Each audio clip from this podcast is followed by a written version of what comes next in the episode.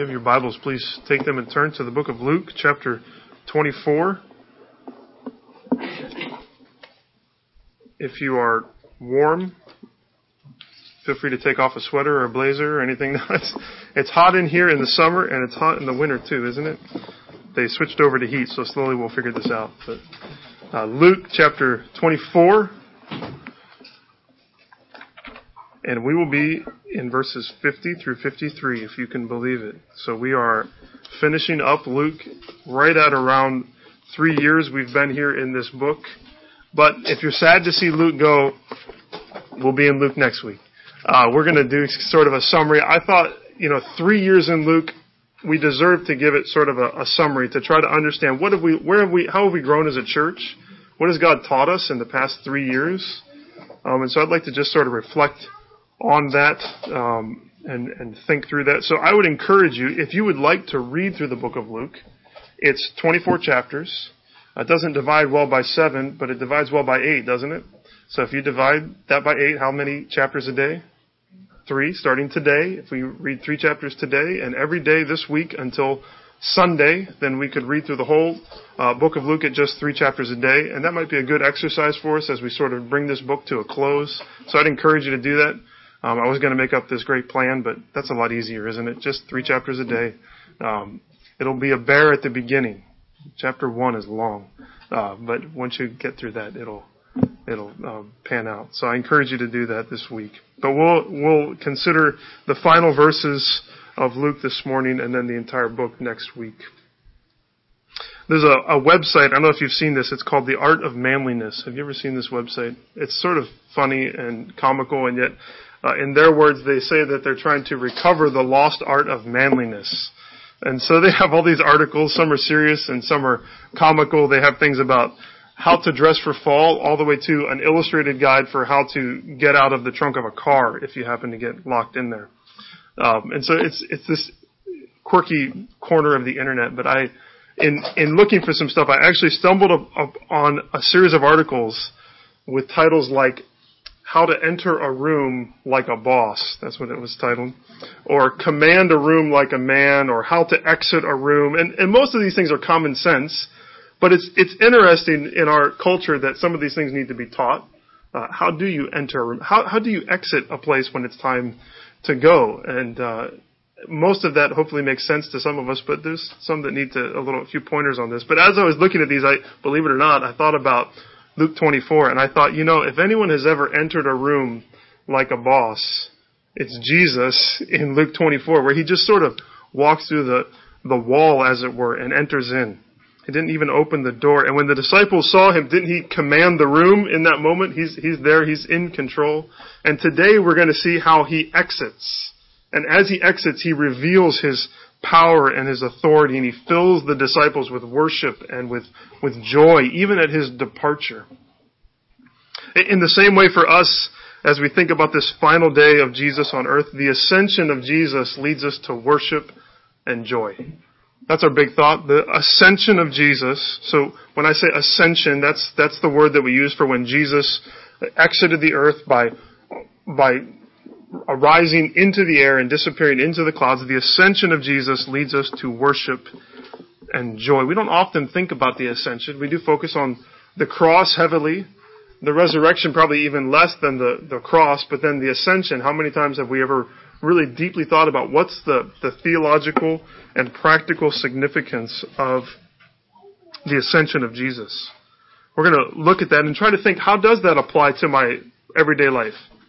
We read about the past acts of Jesus, we read about the future acts of, of Jesus, and yet we live in the present, right? So we got to figure out how do these things that have happened in the past or that will happen in the future impact my life now? And I hope that we'll see that the ascension of Jesus fills us with worship and with joy. So let's jump right in and read this. Uh, we won't read just verses 50 through 53, but let's pick up the context at verse 44. If you remember, um, we had studied the, they were on the road to Emmaus. This is the same day that Jesus rose from the dead. The, the two men on the road to Emmaus came back to the upper room where they found out that Peter had also seen Jesus, and then Jesus appears in the room. And last week we saw how he shows his hands and his feet and proves that he truly had risen from the dead and that his body was a physical body. And so then after they, he makes that very clear, he begins to teach in verse 44. Let's pick it up there to the end of the book. Then he, Jesus, said to them, These are my words that I spoke to you while I was still with you, that everything written about me in the law of Moses and the prophets and the Psalms must be fulfilled. Then he opened their minds to understand the scriptures and said to them, Thus it is written, that the Christ should suffer, and on the third day rise from the dead, and that repentance and forgiveness of sins should be proclaimed in his name to all nations, beginning from Jerusalem. You are witnesses of these things. And behold, I am sending the promise of my Father upon you. But stay in the city until you are clothed with power from on high. Then he led them out as far as Bethany, and lifting up his hands, he blessed them. While he blessed them, he parted from them and was carried up into heaven. And they worshipped him and returned to Jerusalem with great joy and were continually in the temple blessing God. What a scene, huh? So imagine what that was like. Before we get into that in, in detail, let's think about um, this the sort of final acts of of Jesus that that lead us to, to worship and joy. And I just want to consider sort of the the timeline of what's going on because it can get a little confusing. This these last days before Jesus ascends, it's it's a little tough, especially when you start to bring in outside information into the gospel. It can make sense on the page here, but when we start to compile things, it gets a little confusing. So in Luke 24, all of these events occur on Sunday. This is the, the day of Jesus' resurrection. They all occur within one day, the day that Jesus was resurrected. So two days prior would it be Friday, what we often call Good Friday. Um, on that day, uh, Jesus is tried early in the morning. He's condemned to death. He's crucified from noon to three o'clock. He's taken down from the cross, you remember, by Joseph of Arimathea and others who helped, and he would be buried before the sun set that day. So he's in the tomb on Friday. Then the women, according to the commandment, rest. They don't go to the tomb and, and take the spices. They rest, and Jesus is in the tomb all day Saturday. Sunday would begin, according to the Jewish accounting of days, it would begin at the, the sunset on Saturday. So Sunday then carries on, and the women arrive uh, Sunday morning. Remember that this is all happening during the feast of the Passover as well. So that's sort of the, the timeline. So when we pick up the story in Luke 24, the women arrive Sunday morning to the empty tomb.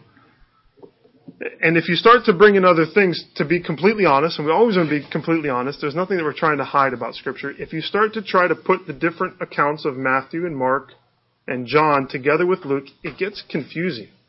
Where is Jesus? When is he appearing? Who is he appearing to? who's with him when he appears to different people. And it, it's, it's tough. Now, I want to say that at the, at the get-go. So in Matthew, the emphasis is on go to Galilee. It's all, all the time. Jesus keeps saying, I will meet you in Galilee. In John, he's in Galilee, but he's also meeting Mary outside of the tomb.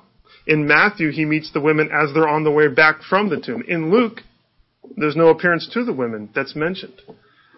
Now, I say all that not to confuse us, but because I want to say that I don't think it undermines the historicity or the assurance that we can have of the resurrection, but it lets us peek a little bit into how the gospel writers are writing. They have a specific purpose. Now, when we think about history, we think about it in certain terms.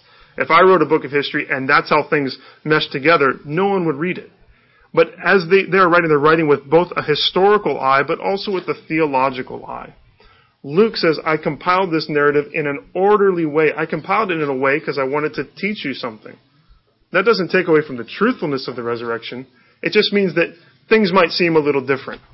And there's, there's ways to harmonize those things, and that, I, I don't think it's a, an issue, but I, I think it's good to, to recognize it. So, rather than getting into all the details, we see that according to, to Luke's account, the women arrive Sunday, they meet the angel, after which they return to the upper room, they tell the disciples, Peter runs to the tomb as the, and sees it as the women had reported. Then that afternoon, there's two men on the road to Emmaus that meet Jesus. Before that, Jesus met Peter. We know that he met Peter before the men on the road to Emmaus because uh, Paul tells us in 1 Corinthians 15 that Jesus appeared to who first? To Peter. He appeared to Peter first. I love that. And then he appeared to these men on the road to Emmaus, and then he shows up in the room. Now, if you're just reading through the book of Luke, then what you would find in verse 50, it says, Then he led them out as far as Bethany. Sounds like the same day, doesn't it? Sounds like the resurrection appearances and then the ascension would all have occurred on that Sunday. That would mean that it's the middle of the night, wouldn't it? I mean, granted, Jesus could have talked all night long and he could have ascended in the morning. But the other problem that we have is that Luke wrote a second volume in the book, eh, which is Acts. And in Acts, like we read in Acts 1 3, it says that Jesus stuck around for how long? 40 days. He's on earth for 40 days. Luke wrote Luke, and Luke wrote Acts. He knows those are different. He knows that there's a discrepancy there. But his purpose in Luke is different than his purpose in Acts. And so we know that what's, that, that he's, he's, he's accurate historically and that he's also accurate theologically. He's telescoping is what people say. He's bringing these events together into one cohesive day and explaining what happened for a theological purpose. Now, if you have questions about how we put all these things together, I'd love to wrestle with that uh, with you. Um, I think it's good to wrestle with those things. But that all said, what we can what we can say for sure is that there's a gap, at least between verses 49 and 50, of about 40 days where Jesus is appearing to others. So this all doesn't happen within one day, and we know that from Matthew and John that Jesus and the disciples were in Galilee at some point during those 40 days. So they had made that trip about three days to Galilee. That's where Jesus meets with Peter and the disciples on the beach, if you remember that wonderful story. That's in Galilee. That's on the, the Sea of Galilee. And so he's there in Galilee, but we know that the ascension happens in Bethany, which is to the east of Jerusalem. They go to the Mount of Olives. And, and there is where Jesus ascends into the clouds. Then the disciples go back to the upper room and wait there for the coming of the Holy Spirit, which happened on the day of Pentecost. This is the Jewish feast, and I'll try to say it, Shavuot, I think is how you say it, a Jewish festival that takes place 50 days after Passover. So Passover, Jesus is around for about 40 days, and then Pentecost happens 50 days after Passover. Hopefully that's helpful. I know it's a lot of time. It's, but that's, that's the way we gotta wrestle with these things. And they are there on Pentecost waiting for the Spirit to come and the Spirit descends on them.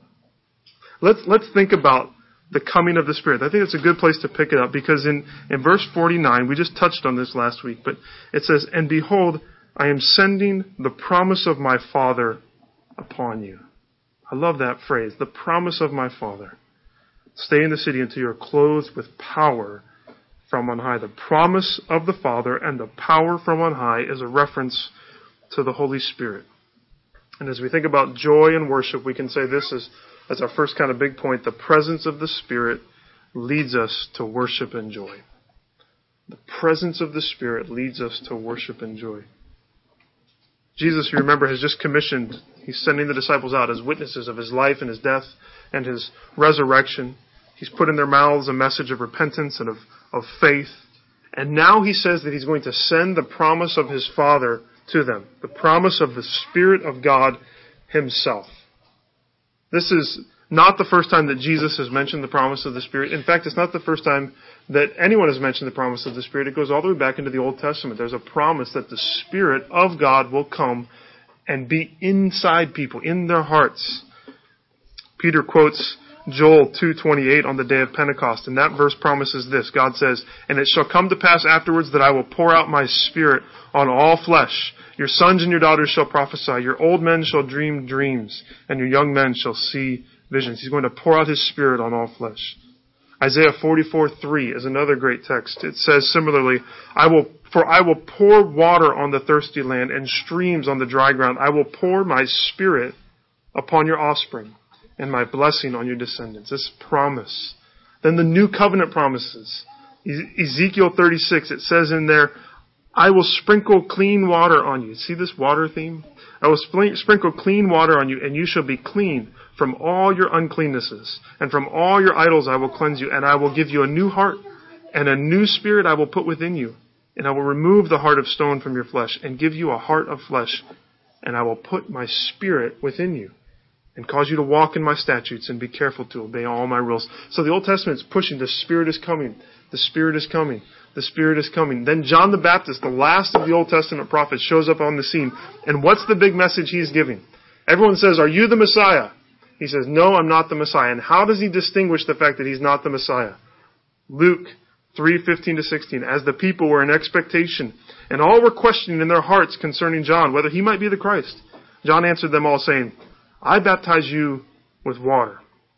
But he who is mightier than I is coming the strap of whose sandal I'm not worthy to untie he will baptize you with the Holy Spirit and with fire. And so the promise keeps keeps coming that he's going to baptize. And even if, I, if you saw that in Acts 1 he says Jesus it says um, that he John baptized with water, but you will be baptized with the Holy Spirit not many days from now. That's the words of, of Jesus. He picks up on that.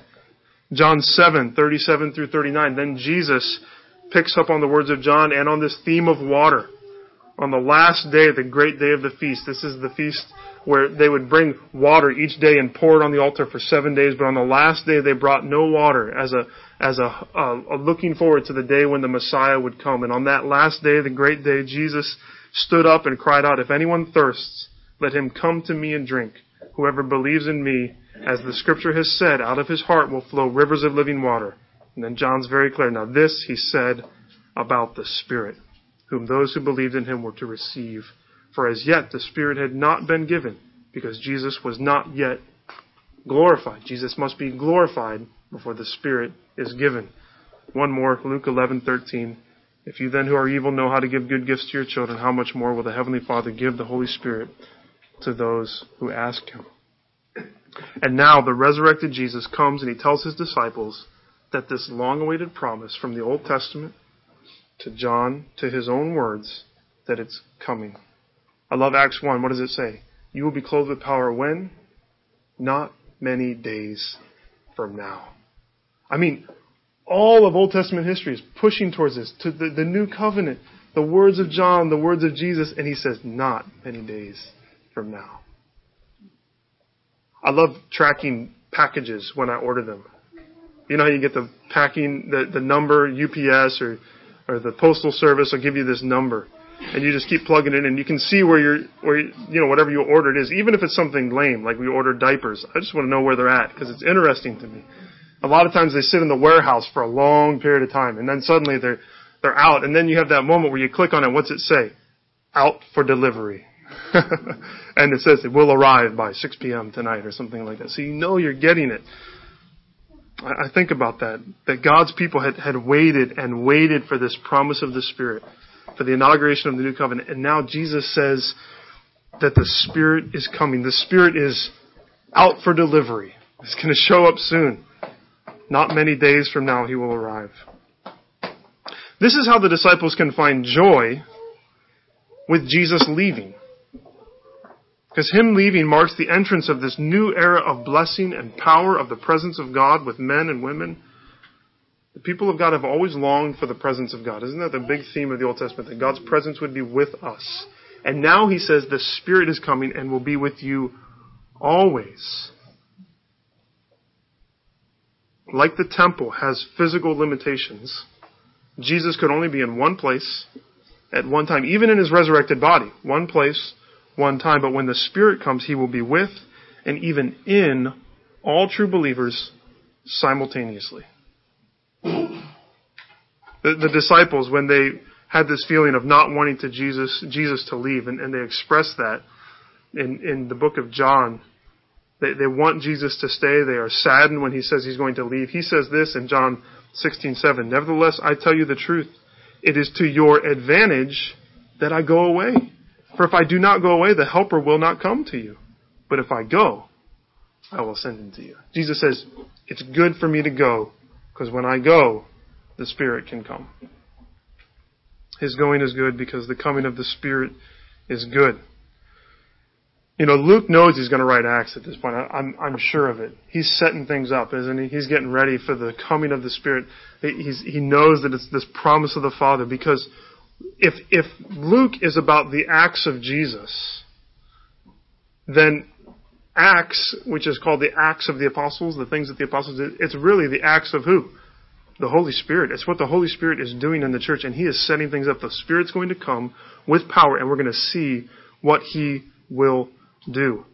If you've ever read the book of Acts, then you know about that era of power and authority that is ushered in with the coming of the Spirit. Picks right up where Jesus left off. So even with the coming ascension of Jesus, he, he is presenting the disciples and us through the gift of the Spirit, through the presence of the Spirit. He's, he's showing us that He is with us still. I, I even think about in this chapter, how else is he present? He's present through the Word. Remember that on the road to Emmaus. He's in the Word as, he, as they speak. As Jesus teaches from the Word, their hearts burn within them. He is present with us in His Word. And then how do they recognize Him? In the breaking of bread. Isn't the presence of Jesus with us even as we break bread together, as we remember the life and the death and the resurrection of Jesus? He's gone, but he's not far, is he? And his spirit is within all who truly believe in him. The presence of the Spirit fills us with worship and joy. I say all that, but don't we still want Jesus here? I mean, I, I still want Jesus to be present. I want Jesus to, to come back. I used to listen to this song more often than I do now, but I thought about it. Chris Rice uh, wrote a song, and the first line he says, I heard about the day you went away. You said you had to go prepare a place. And even though I've never seen your face, I'm missing you. Isn't that, it kind of captures how we feel as believers. We, we've never seen Jesus, but we still miss him. We, we want to know his presence with us. So we can find joy in the exit of Jesus, but there's still this longing for his presence. We can rejoice at the giving of the Spirit, and yet we want to see Christ. And the ascension, in some ways, points to the fulfillment of that longing that we all have. So let's think secondly about this. The truths in the ascension lead us to worship and joy. The presence of the Spirit leads us to worship and joy, but now the, the truths of the ascension lead us to worship and joy. As hard as it must have been for the disciples to see Jesus depart, what is the feeling of these verses? I mean, they are filled with joy. It's all about blessing, he, lifting up his hands, Jesus blesses them. While he blessed them, he parted from them, and they worshiped. They returned to Jerusalem. How? With great joy. And they were in the temple praising God. They're filled with joy. But Jesus has just left. Yet they're filled with joy. Now, how does that happen? Why, why are they still filled with this triumphant joy? Three reasons I'll give you. There's more, I'm sure. The, the first is this the future that Jesus foreshadows the future that Jesus foreshadows. I think a lot of this is seen in how Jesus leaves. What's he do? Stands on this mountain, rises up into the air, and disappears into a cloud. He doesn't vanish like he had earlier. He doesn't die. His body doesn't stay either, and his spirit depart. His physical, resurrected body lifts up into the air and disappears.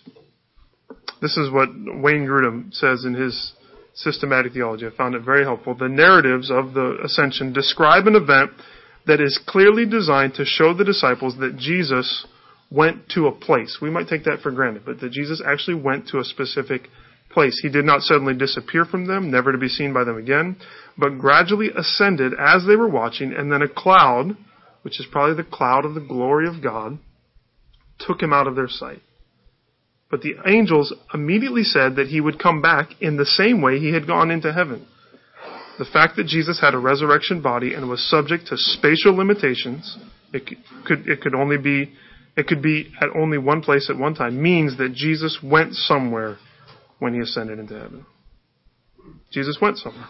So, so Jesus, in ascending, models John 14, 2 to 3, when he says, I'm going to prepare a place for you at my Father's house, and I will come again and take you to that place. He models, I'm going to a place and I will come and get you. He shows them, watch me, I'm going to a place. I'm going to my Father. He foreshadows 1 Corinthians, 1 Thessalonians 4:17 that when he returns, what, where will we meet him?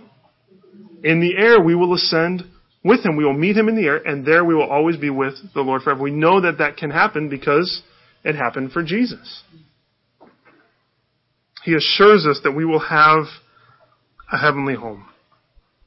And he continues to exist in his resurrected body, reminding us that our hope is not to be disembodied spirits, but to be resurrected people who live in a physical world in physical bodies, that we will be like Christ. Amazing, isn't it? When Jesus humbled himself and took on the form of a man, he did it for all eternity. He will exist as a man forever in this resurrected body. This is the, the hope that we have, the hope of being with the Father, with Jesus, of having resurrected bodies. And this overflows in us with worship and joy. Yes, Jesus is gone, but he will come again. And we will be with him forevermore. Isn't this our hope in death? As we think about uh, our brother Lolo Benito, that, that, that as Jesus ascended, so too one day we will all be resurrected and ascend and be with him. We will be with him for all eternity. He went to a place to prepare it for us and we will be with him. That's the future that Jesus foreshadows. Uh, we're also moved to worship and joy because of the power Jesus takes and gives. The power that Jesus takes and gives.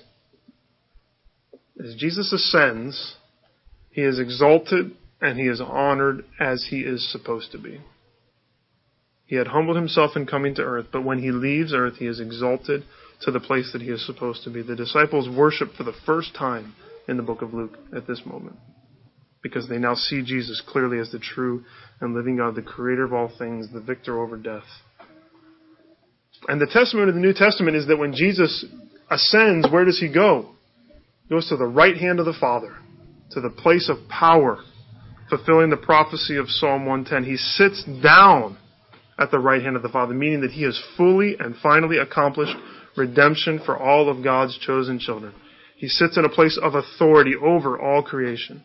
This is what Ephesians 1, 20 and 21 says, that God raised him, Jesus, from the dead and seated him at his right hand in the heavenly places, far above all rule and authority and power and dominion and above every name that is named, not only in this age, but also in the one to come.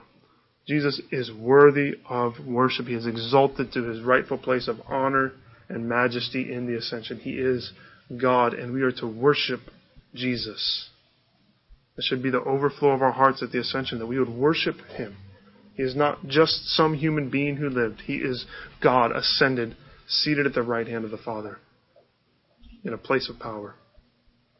But we're also filled with joy because through faith, get this, we are united to Jesus in his ascension.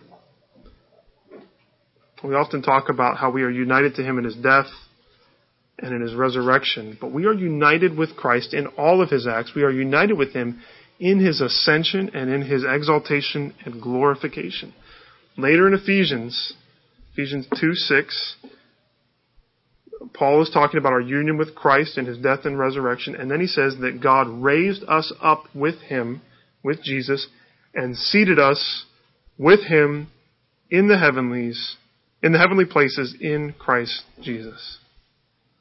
So we are given the Spirit as Jesus leaves, but we are also seated at the right hand of God. We are given authority with Jesus in this earth in some measure. We have the authority of Christ even as we live now. And we will one day reign with Christ over this whole universe. Union with Christ. This is our hope. This is the only hope we have is that we are united with Jesus. I'm not hoping in my good works. I'm not hoping that God is a God who just passes over wrongdoings. I'm hoping in the fact that by faith I am united to Jesus. That that when we come to him we repent and we believe we are forgiven of our sins because we are united with Jesus in his death. That when he dies, we die, that we die to sin, and our penalty, our, our debt towards sin is paid for because Jesus has died. And when He raises, we are raised with Him to new life. We are given new life. That's my hope. I don't have any hope apart from that, but I am raised with Him. And then in His ascension, I am united with Him and I am raised with Him into the heavenlies to this place of glorification and exaltation and power. And one day when He returns, I will meet him in the air, and I will ascend even as he has ascended fully. I will be resurrected in a fuller sense, and I will know who he is. We will know him even as we are known. even now we are seated in the heavenlies, and at death or at his return we will know the full reality of that glorification. So that's the power that Jesus takes and gives. Finally, our, our worship and joy in the ascension is found in the mission that Jesus entrusts. Or gives, if you just want to use that. The mission Jesus entrusts or gives. Jesus leaves, but the whole feel of this and the whole feel of, of Acts 1 is that the mission is not over. In many ways, it's just beginning, isn't it? Jesus has taught them everything that they need to know. Now he says, I'm going to give you the Spirit because I'm leaving. Once I leave, now I can give you the Spirit and you will have everything that you need to accomplish the task that I have given you. He doesn't call us to do anything that he doesn't equip us for. He equips us for this mission of proclaiming a message of repentance and of forgiveness. And what is their response? They are thrilled.